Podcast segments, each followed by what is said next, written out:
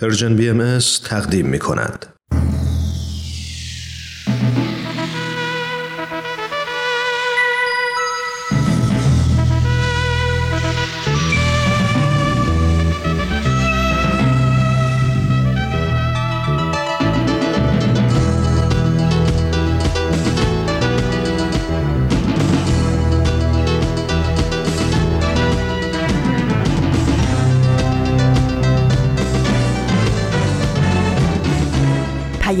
دوست. برنامه ای برای تفاهم و پیوند دلها.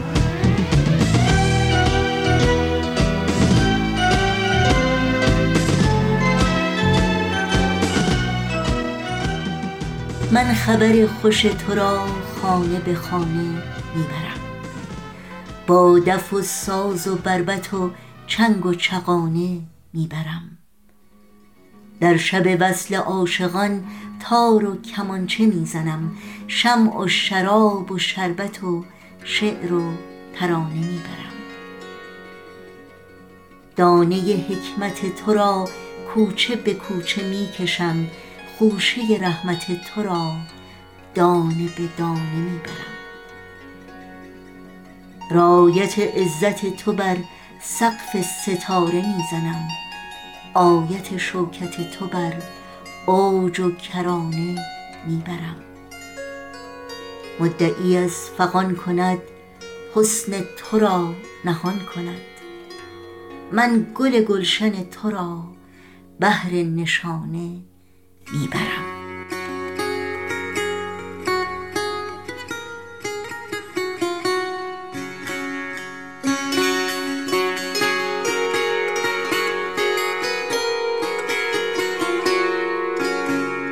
با درودی گرم و بی پایان به یکایی که شما شنوندگان عزیز رادیو پیام دوست. در هر سوی این دهکده جهانی که با برنامه های امروز رادیو پیام دوست همراه هستید تندرستی ایمنی و سربلندی براتون آرزو داریم و امیدواریم روز و روزگارتون رو با دلگرمی و امید سپری کنید.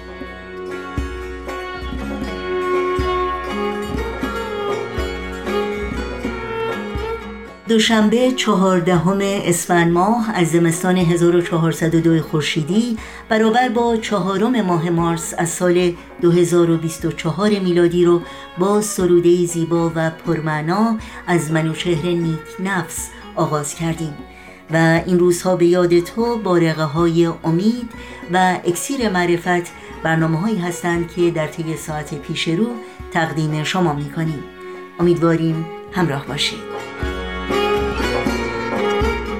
تماس با ما رو هم فراموش نکنید نظرها و پیشنهادهای خودتون رو مطرح کنید و در تهیه برنامه های مورد علاقتون ما رو یاری بدین. ایمیل آدرس ما هست info at persianbms.org شماره تلفن ما 001 703 671 828 828 و در واتساپ شماره ما هست 001 847 425 79 98 اطلاعات کامل راه های تماس با ما و اطلاعات برنامه ها و البته بیشتر از اینها رو می‌تونید در صفحه تارنمای ما persianbahaimedia.org جستجو کنید. نوشین هستم همراه با همکارانم در رادیو پیام دوست. به شما صمیمانه خوش آمد میگیم و برنامه های امروز رو تقدیم می‌کنیم.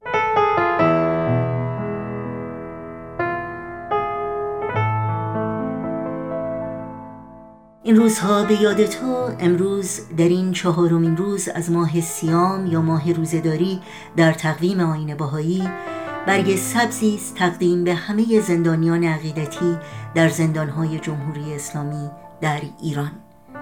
برای بهاییان ماه سیام که برابر میشه با 19 روز پایانی ماه اسفند در تقویم شمسی فرصتی است بسیار مختنم برای دعا و نیایش و تجدید قوای روحانی و اندیشه های والای معنوی. به همین منظور حضرت بهاءالله پیامبر ایرانی و بنیانگذار آین بهایی ادیه و مناجات های مخصوصی به مناسبت ماه روزه نازل کردند که در برنامه امروز مضمون فارسی بخش کوتاهی از یکی از این دعاها رو تقدیم می کنیم و برای آزادی تک تک هموطنان عزیزمون که صرفاً به خاطر اعتقادات دینی و باورهای قلبی دستگیر شکنجه و زندانی شدند. آجزانه دعا می کنیم و سعادت و سربلندی همه مردم شریف و ستم دیده سرزمینمون را آرزو داریم.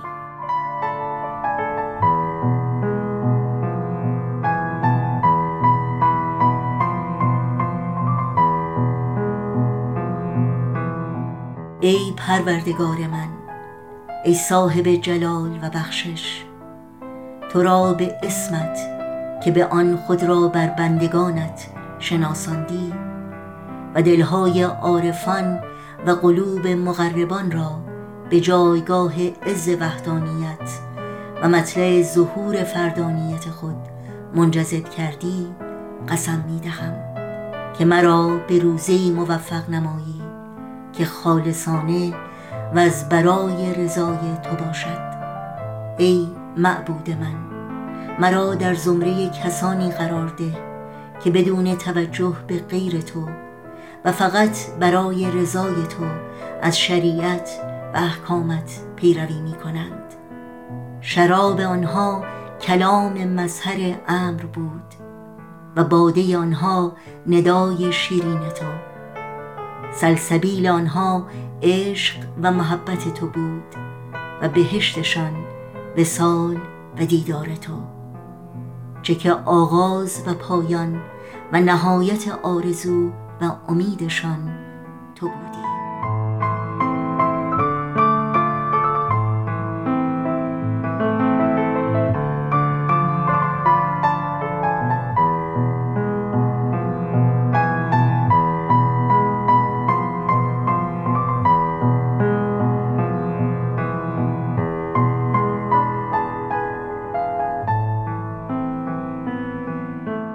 شما همچنان با رادیو پیام دوست همراه هستید.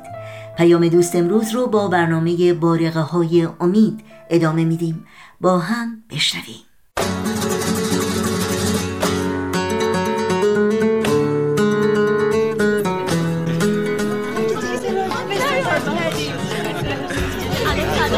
بچه آماده باشید.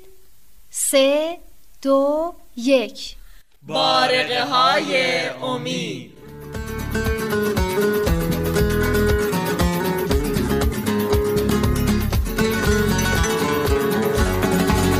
من یه نظر دارم. بگو آنتونیو میشنویم دفعه قبل در مورد سرور درونی یا همون شادی واقعی خیلی صحبت کردیم. اینکه هر چیزی که ما رو به خداوند نزدیک کنه باعث سرور ما میشه. یادمه که ماریلا گفت که دعا خوندن هم می‌تونه ما رو شاد و امیدوار کنه. چند روز پیش صبح پدرم یه دعای خیلی زیبا خوند که با صحبتهای دفعه قبل ما خیلی مرتبط بود. برای همین من اون مناجات رو با خودم آوردم که اگه موافق باشین جمع امروزمون رو با دعا شروع کنیم. چقدر خوب! من خوندن و شنیدن مناجات و دعا رو خیلی دوست دارم. پیشنهاد خوبیه. منم موافقم. هولا خداوندا مهربانا کریما رحیما. ما بندگان آستان توییم و جمیع در زل وحدانیت تو. آفتاب رحمتت بر کل مشرق و ابر عنایتت بر کل میبارد. الطافت شامل کل است و فضلت رازق کل. جمیع را محافظه فرمایی و کل را به نظر مکرمت منظور داری. ای پروردگار الطاف بی پایان شامل کن. نور هدایت برافروز. چشمها را روشن کن. دلها را سرور ابدی بخش. نفوس را روح تازه ده و حیات ابدی احسان فرما. ابواب عرفان بگشا نور ایمان تابان نما. در زل عنایتت کل را متحد کن و جمیع را متفق فرما تا جمیع انوار یک شمس شوند. امواج یک دریا گردند اسمار یک شجر شوند از یک چشمه نوشند از یک نسیم به اهتزاز آیند از یک انوار اقتباس نمایند توی دهنده و بخشنده و توانا متشکرم آنتونیو چه مناجات پرمفهوم و زیبایی بچه ها به نظر شما مفهوم این مناجات چیه؟ آنتونیو میشه برگه که روش مناجات رو نوشتی بدی به من؟ بیا کارلوتا متشکرم. خیلی مناجات زیبایی بود. حس خوبی به هم دست داد. داشتم فکر می‌کردم که چقدر جالبه که توی این مناجات ما برای همه دنیا با هم دعا می‌کنیم. این اولین بار بود که میشنیدم توی دعا از خدا بخوان که به همه مردم دنیا کمک بکنه. به نظر من هم این موضوع جالب بود که ما توی این مناجات از خدا می‌خوایم که ما رو هدایت کنه. یعنی همون تعالیم الهی که دفعه قبل در موردشون صحبت کردیم که به ما کمک می‌کنه که مسرور و متحد باشیم. بچه ها دفعه پیش صحبتامون با دو تا عبارت زیبا تموم شد که در مورد خدمت به مردم بود. دنیای در حال پیشرفت و ترقی احتیاج به این داره که آدما به هم خدمت کنن و این خدمت باعث میشه که مردم دنیا با هم متحد بشن. می‌خواستم پیشنهاد کنم که این دفعه اگه موافق باشید راجع به وحدت صحبت کنیم. بعد از مناجاتی که آنتونیو در مورد وحدت خوند و نظرات ماریلا و آنا ماریا کی دیگه دوست داره که نظرش رو راجع به وحدت بگه؟ توی این مناجات چند تا کلمه هست که من معنیش رو نمی‌دونم. منم معنی خیلی هاشو نمی‌دونستم. از پدرم پرسیدم و اون معنیاشو برام توضیح داد. شاید من و آنتونیو بتونیم در مورد معنی اون کلمات کمکت کنیم. مثلا رازق یعنی چی؟ یعنی کسی که روزی رو میرسونه. اینو پدرم توضیح داد که به لطف خداست که ما می‌تونیم روزیمون رو از دل خاک به دست بیاریم. و زل یعنی چی؟ زل یعنی سایه. اون وقت زل عنایت یعنی چی؟ یعنی اینکه خداوند سایه الطافش رو روی سر ما گسترده. مثل ابر. معنی احتزاز رو هم بگید. دیگه بقیهش رو بعدا می‌پرسم. کسی نظری نداره؟ خیلی خوب. معنی کلمه احتزاز یعنی جنبیدن و حرکت کردن. من خیلی متوجه معنی این قسمت نمیشم. یعنی چی که همه از یک نسیم به احتزاز آین؟ بچه ها اینجور جملات معنی ظاهری دارن که شباهت با معنی درونیشون داره. مثلا همین جمله از یک نسیم به احتزاز آیند. ظاهرا همین معنی رو میده ولی معنی واقعش اینه که ارواح همه مردم دنیا به کمک تعالیم الهی به جنبش و حرکت در بیاد و زندگی دوباره پیدا کنه. کارلو تو از سوالت خیلی ممنونم. باعث شد به معنی وحدت نزدیکتر بشیم.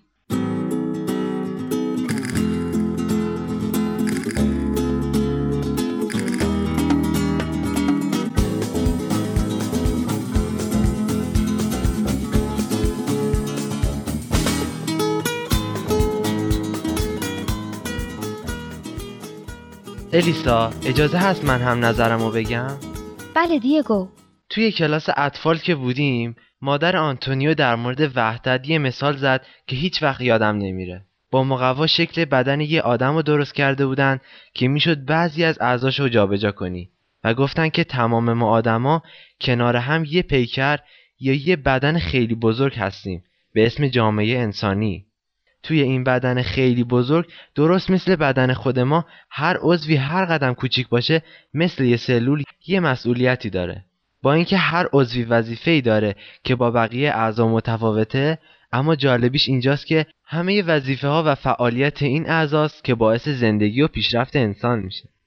بچه ها فرض کنید که توی بدن آدم همه اعضا نقش پا رو به عهده داشته باشن یا مثلا قرار باشه همه گوش باشن. چه اتفاقی میافته؟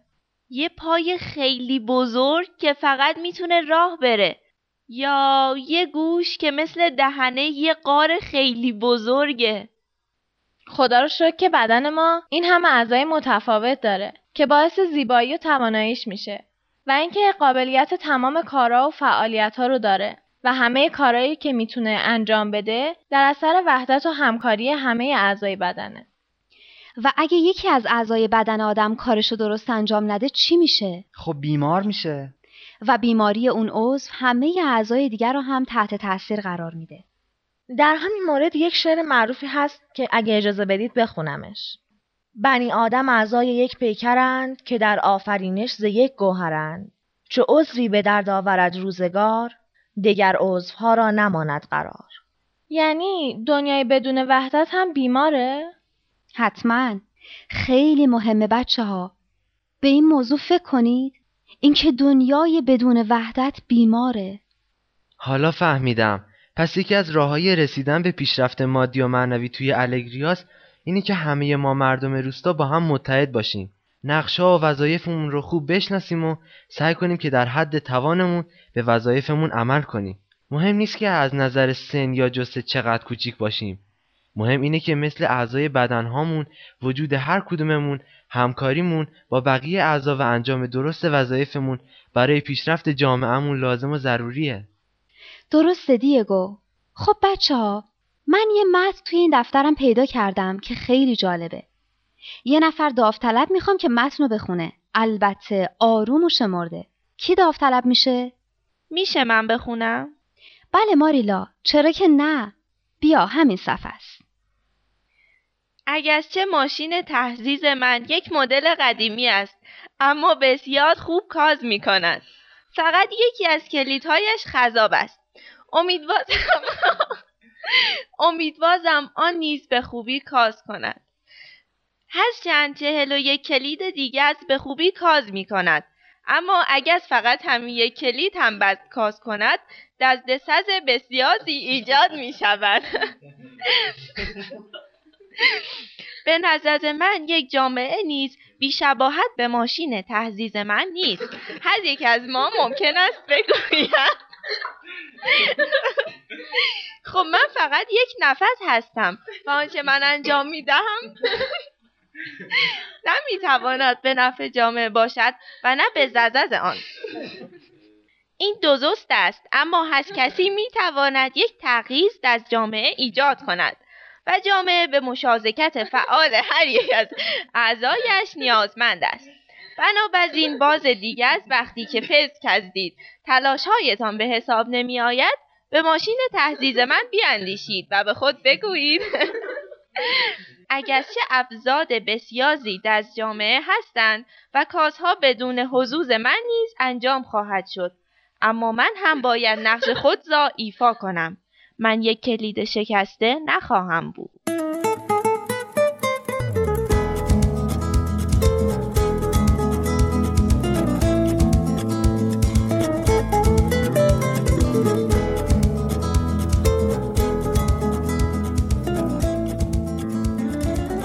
وقتی نقش یکی از چهل و دو کلید ماشین تحریر انقدر مهمه فکرشو بکنید که یه فرد در جامعه چه اهمیتی داره. پس برای رسیدن به وحدت لازمه که هر فردی رو در جامعه ارزشمند بدونیم و بدونیم که نقش اون هم برای جامعه مهمه. درسته بچه ها. صحبت های جالبی راجع به وحدت کردید. تعجب نکنید. ما می‌دونیم وحدت یعنی چی. چون توی کلاس اطفال مادر آنتونیو هم در این باره صحبت کرده بود.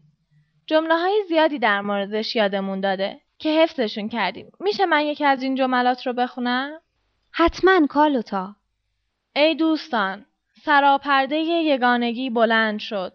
به چشم بیگانگان یکدیگر را مبینید. یکی هم من بلدم. بخون دیگو نور اتفاق آفاق را روشن و منور نماید. چه بیانات زیبایی. بچه ها داشتم فکر می کردم که گروه ما هم نمونه کوچکی از یک جامعه متحده که هر کدوم از ما تو این گروه نقشی به عهده داریم. حتی نبودن یه عضوم می‌تونه تأثیر در کل کار گروه داشته باشه مثل امروز که روبرتو نیومده کدومتون از روبرتو خبر داری؟ من آخرین بار پریروز دیدمش داشت توی مزرعه کار می‌کرد نمی‌دونی چرا امروز نیومده؟ راستش نه چون اون روز فقط ما هم احوال پرسی کردیم حرفی در مورد امروز نزدیم کسی دیگه خبری از روبرتو نداره؟ نمی‌دونی چرا امروز نیومده؟ چون می‌خواسته کلاس ما آروم و بی سر و صدا بگذره. ماریلا روبرتو یکی از دوستای خوب ماست که اگه بخوایم می‌تونیم خیلی چیزا ازش یاد بگیریم. من که خیلی دوست دارم هر هفته توی گروه ببینمش. امروزم حسابی دلم براش تنگ شده و کمی هم نگرانشم. می‌تونیم تو این هفته بریم به دیدنش و ازش بپرسیم که چرا امروز نیومده؟ موافقم. اگه گروه ما هم شبیه به بدن یادم باشه امروز بدون یکی از مهمترین اعضاش بوده کی می‌تونه تو این هفته به دیدن روبرتو بره خودتون برین بهتر نیست منم می‌تونم برم ولی فکر کنم که شماها هم بتونید این کار رو انجام بدید. فکر کنم من توی این هفته وقت برای این کار داشته باشم. می‌تونیم برنامه یکی از گردش های توی صحرامو با روبرتو با هم انجام بدیم. مگه تو توی برنامه ریزید گردش توی صحرا هم داری؟ خوش به حالت. آره، خیلی دوست دارم که حشرات عجیب و غریب رو تماشا کنم. وقتی کارلوتا گفت که می‌تونه با برنامه ریزی کیک پختن یاد بگیره و دفعه بعدش کیک به اون خوشمزگی با خودش اوورد منم تصمیم گرفتم یکی از کارهای مورد علاقم رو با برنامه ریزی انجام بدم به خاطر همین هر هفته یکی از بعد از ظهرها به جستجوی حشرات میرم فکر می‌کنید انکبوت هم تأثیری توی وحدت داشته باشه؟ بچه ها وحدت یه مفهومه که مربوط به روابط انسانی میشه ولی می‌تونیم توی رفتار حیوانات هم مسئله نقشا رو ببینیم مثلا کی می‌دونه نقش انکبوت در طبیعت چیه؟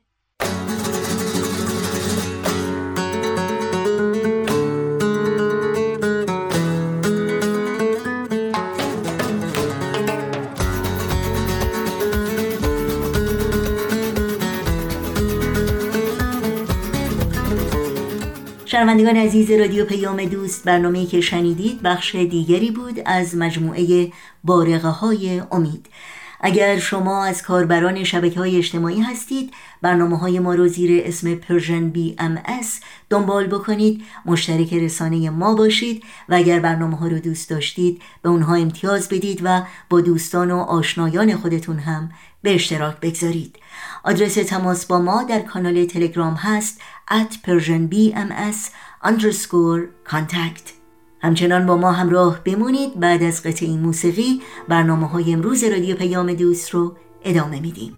زمن میگریزی سرابی مگر؟ به کامم نگردی شرابی مگر؟ تا کی ز پیت گردم به جان؟ تا کی ز غمت نالد دل و جان. نتابی به بختم گرم اختری. نمانی به شامم شهابی مگر. تا کی تو زنی آتش به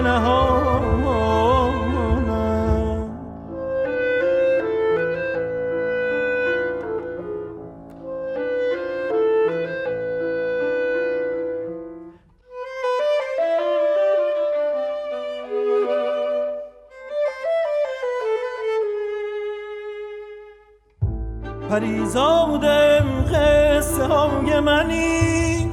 سبب سازم قصه های منی. در خیالم شبها بینم چون رویا. ندیدم در آدمی یا پری کسی هم رنگت به جلوه گری. خرامان چو میگذری. بگیری کاش از دلم خبری. ندیدم نشان زیاریت رسیدم به جان زیاریت ندیدم نشان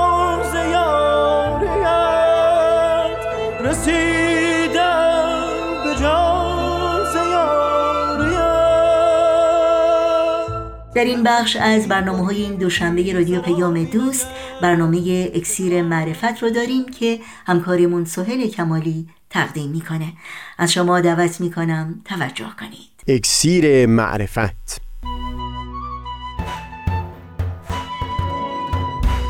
مروری بر مزامین کتاب ایقان این گفتار نقشی نو اعجاز یا سحر. از تا همامه ازلی در شور و تغنیست گوش قلب را از سروش او بی بهره مکن. از تا همامه ازلی در شور و تغنیست قلب را از سروش او بی بهره مکن. گوش قلب را از سروش او بی بهره مکن.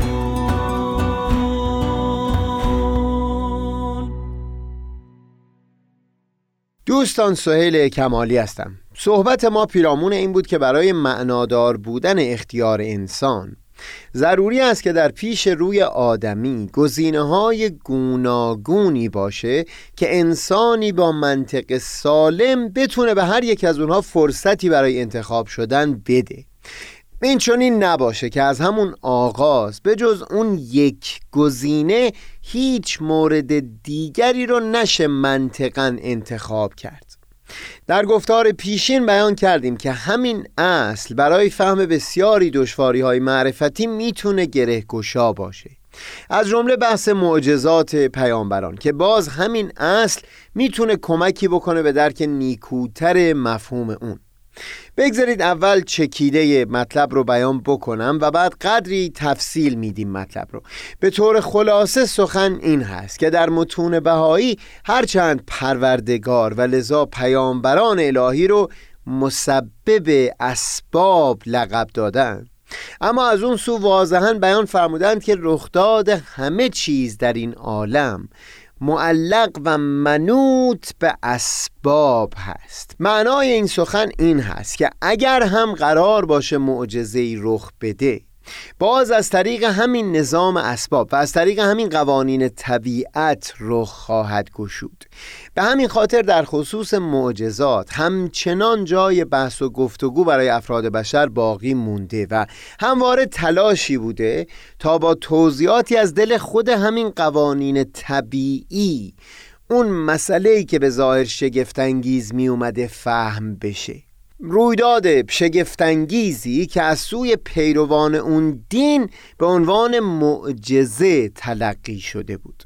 تأکید من در اینجا اتفاقا همینه که بر اساس مطالعه دقیقی از متون ادیان مفهوم معجزه حتی برای خود پیروان ادیان هم نمی‌تونه اون امری باشه که هیچ توضیح طبیعی نداره. نه معجزه از طریق همین نظام طبیعت همین نظام اسباب طبیعی به ظهور می‌رسه. اعجاز در واقع اون هست که در اون زمان و مکان خاص و در اون شرایط و احوال خاص همه اون اسباب طبیعی به گونه ای کنار هم قرار گرفتن تا فلان رویداد به ظهور رسیده باشه. بنابر اون اصل طلایی که در بند 88 کتاب ایگان بیان شده هرگز امکان این نمی بود که اعجازی اونچنان پدیدار و آشکار رخ بده که با همه کوشش ها و تلاش های منطقی باز هم هیچ توضیح طبیعی برای اون امکان پذیر نباشه. جوری که فرد هیچ گزینه‌ای به جز تسلیم پیش رو نداشته باشه. این هم مفهوم اختیار انسان رو به کلی زیر سوال خواهد برد و هم مفهوم ایمان که وابسته به اون هست.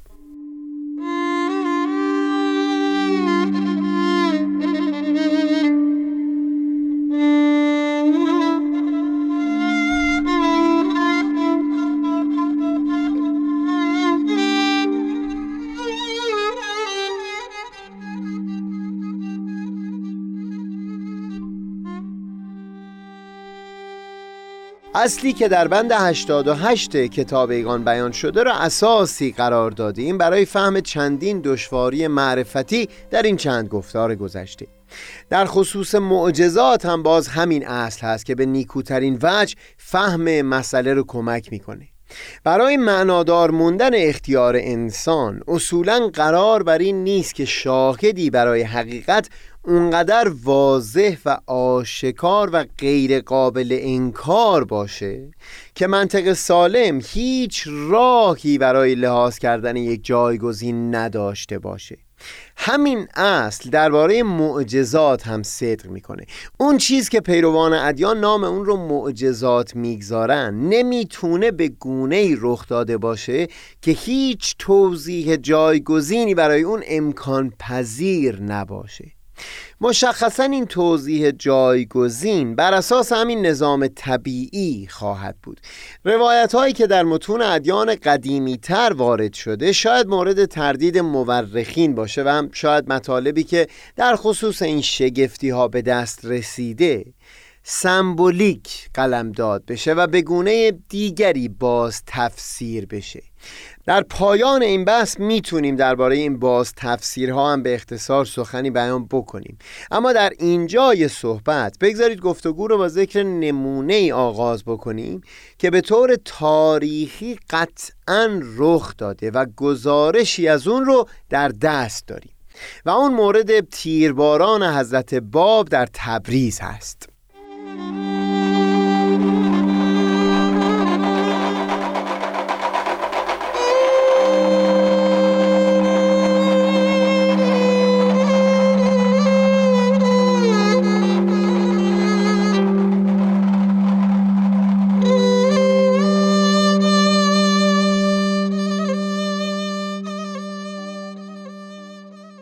ماجرای تیرباران حضرت باب شاید بهترین نمونه باشه برای وارسی مفهوم معجزه چون هم از یک سو پیروان حضرت باب اون رو در تاریخهای خودشون بر اساس باور قلبی بر کاغذ آوردن و هم مورخانی بیرون از جامعه بابی همچون محمد تقیه سپر در ناسخ و تواریخ شرح ماجرا رو ضبط کردند. پیش از اینکه ماجرای این تیرباران را از نقطه نظر باورمندان به پیامبری حضرت باب و هم مخالفان اون حضرت شهر بدم بگذارید نتیجه نهایی این گفتگو پیرامون معجزه رو همین ابتدا به وضوح بیان بکنم. اینکه معجزه پس از ایمان معنا پیدا می‌کنه و نه پیش از اون. این در واقع معجزه و باور به معجزه بودن یک رویداد هست که نتیجه و ثمره ایمان به یک آین هست. نه اینکه اون معجزه سبب ایمان یک فرد باشه. افراد گوناگونی که شاهد اون رویداد شگفتانگیز هستند. اونها که ایمان در دلشون جا گرفته اون رویداد شگفتانگیز رو مستاقی از معجزه به حساب میارن. و اونها که باورمند نیستن کوشش می‌کنن با دلایلی بر اساس خود نظام و قوانین طبیعت اون رویداد رو توضیح بدن. در متون ادیان قبل به این مضمون بیان می کنند که اگر هر معجزه ای رو برای این مخالفان اتیان بکنی باز لجاجت میورزند و خواهند گفت که این سحر هست. این باز بیان همینه که معجزه سبب ایمان نخواهد بود. مخالفان اگر هم معجزه ای رو درخواست کرده باشند و چیزی هم به ظهور رسیده باشه باز با همون دلایل طبیعی اون رویداد رو توضیح خواهند داد. چندین ملاحظات عمیق هست که در این گفتگو پیرامون معجزات بخوایم بیان بکنیم اما بگذارید برای شفافتر شدن مطلب ابتدا داستان تیراندازی به حضرت باب رو وارسی بکنیم و بعد اون ملاحظات رو با هم مروری داشته باشیم.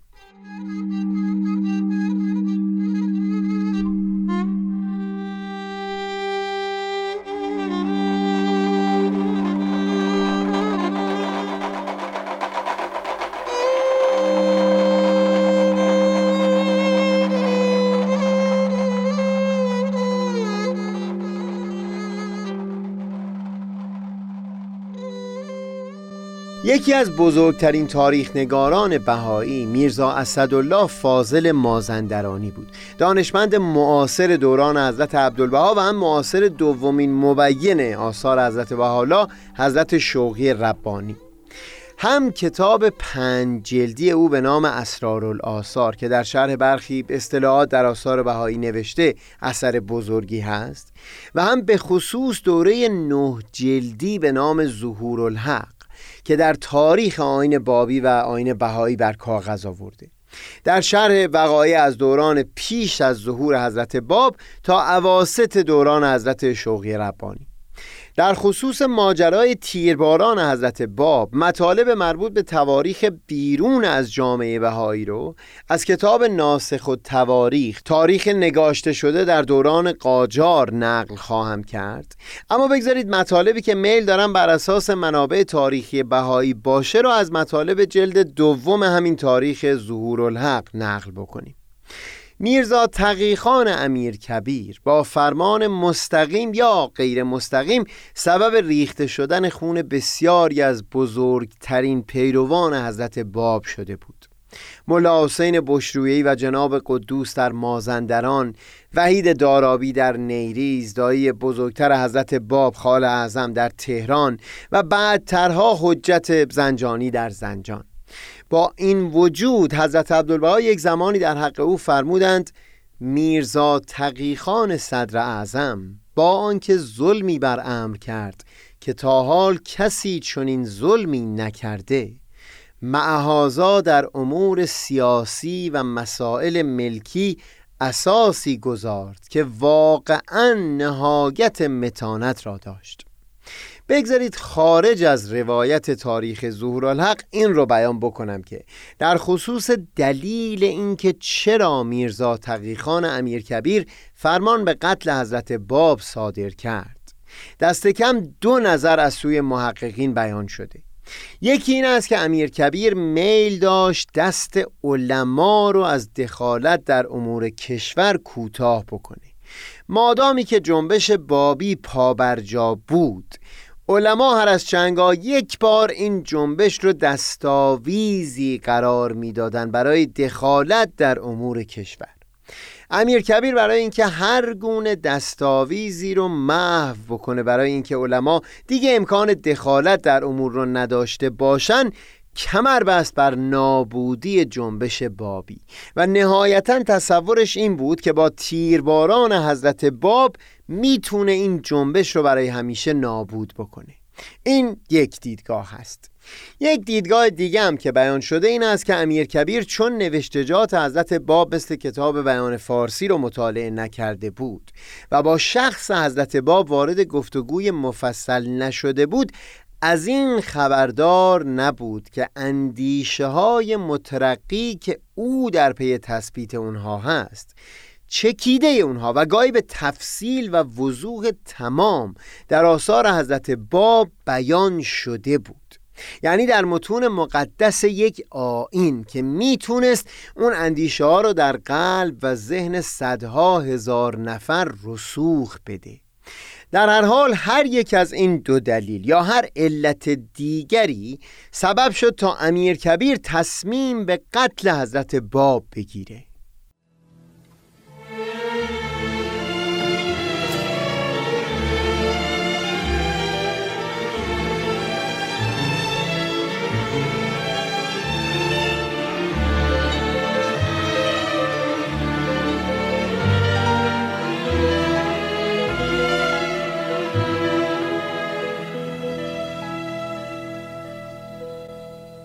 امیر کبیر ابتدا فرمانی به نام عموی ناصر شاه حاکم آذربایجان نوشت تا حضرت باب را از محلشون در زندان چهریق به تبریز منتقل بکنه. بدون اینکه در اون فرمان توضیح بده تصمیم بر قتل حضرت باب داری حاکم این فرمان رو به آسودگی پذیرفت و دستور را عملی کرد.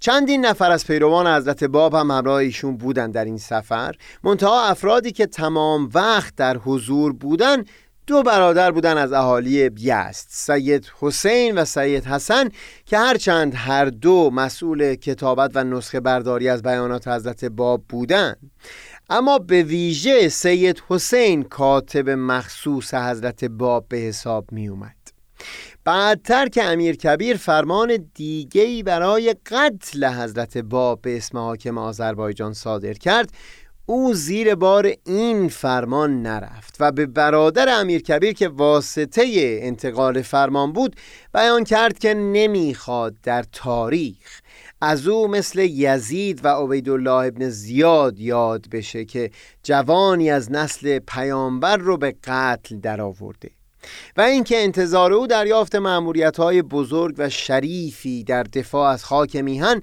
در برابر ملل اجنبی هست. امیر کبیر اجرای فرمان قتل حضرت باب رو به عهده خود اون برادر گذاشت.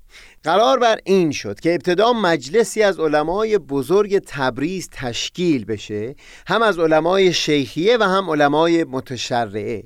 تا بعد از مناظره با حضرت باب این علما فتوای قتل اون حضرت رو صادر بکنن.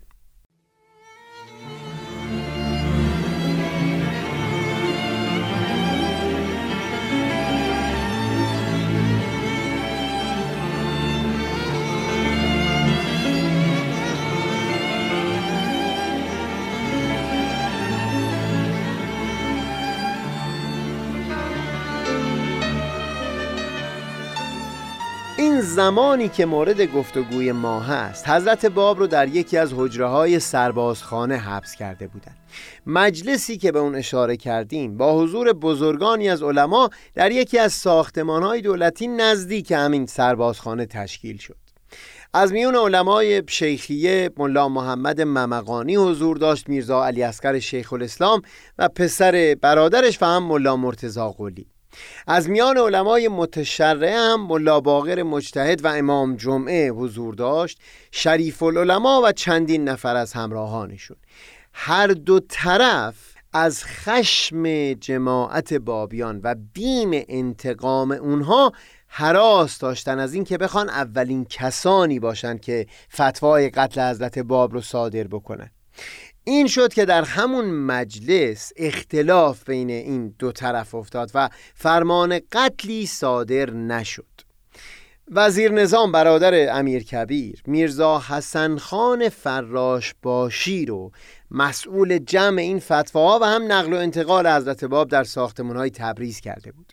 چاره ای جز این نموند که حضرت باب رو نه در جمع بلکه به صورت جداگانه پیش هر یکی از این علمای بزرگ ببرن تا فتوای قتل رو به صورت فردی صادر بکنن. حتی با اینکه این کسان از علما به صورت شفاهی حکم به تکفیر حضرت باب صادر کردند اما باز هم در همین تلاش فتوای مکتوبی به دست فراش باشی داده نشد. مقصودم اینجا توصیف جوی هست که هرچند زدیت شدید با ظهور حضرت باب بود و با همه تعصب و کینه که در دل علما نسبت به حضرت باب وجود داشت. اما حتی اونها هم بیم داشتن از اینکه فتوای قتل رو صادر بکنن. در همین نقل و انتقال ها افرادی که مسئول مراقبت از حضرت باب یا گرفتن فتوای قتل بودند شگفتی هایی رو در گفتارهای حضرت باب شاهد شدن که بعدها انقلابی در حالاتشون پدید آورد. بگذارید این ماجراها رو در گفتار بعد پی بگیریم. همیشه نسیم جان از مصر جانان نوزد. همیشه نسیم جان از مصر جانان نوزد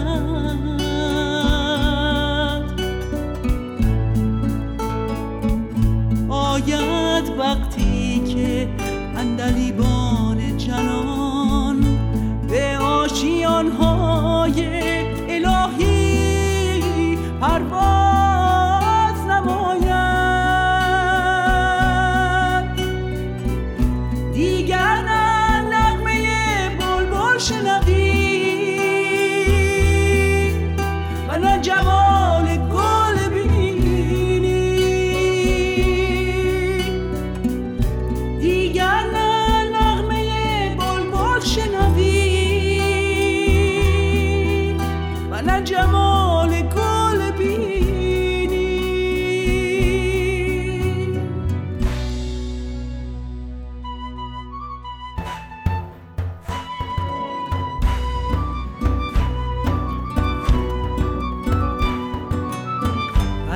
همامه ازلی در شور و تغنیست.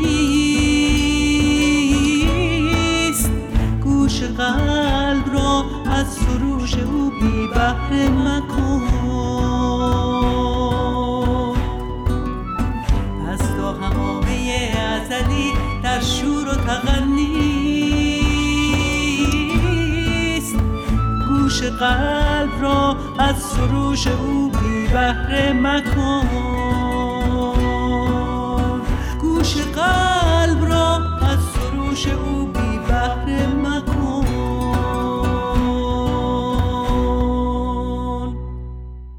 شنوندگان عزیز رادیو پیام دوست به پایان برنامه های این دوشنبه می رسیم همراه با تمامی همکارانم در بخش تولید برنامه های امروز همگی شما رو به خدا می سپاریم تا روزی دیگر و برنامه دیگر پاینده و پیروز باشید.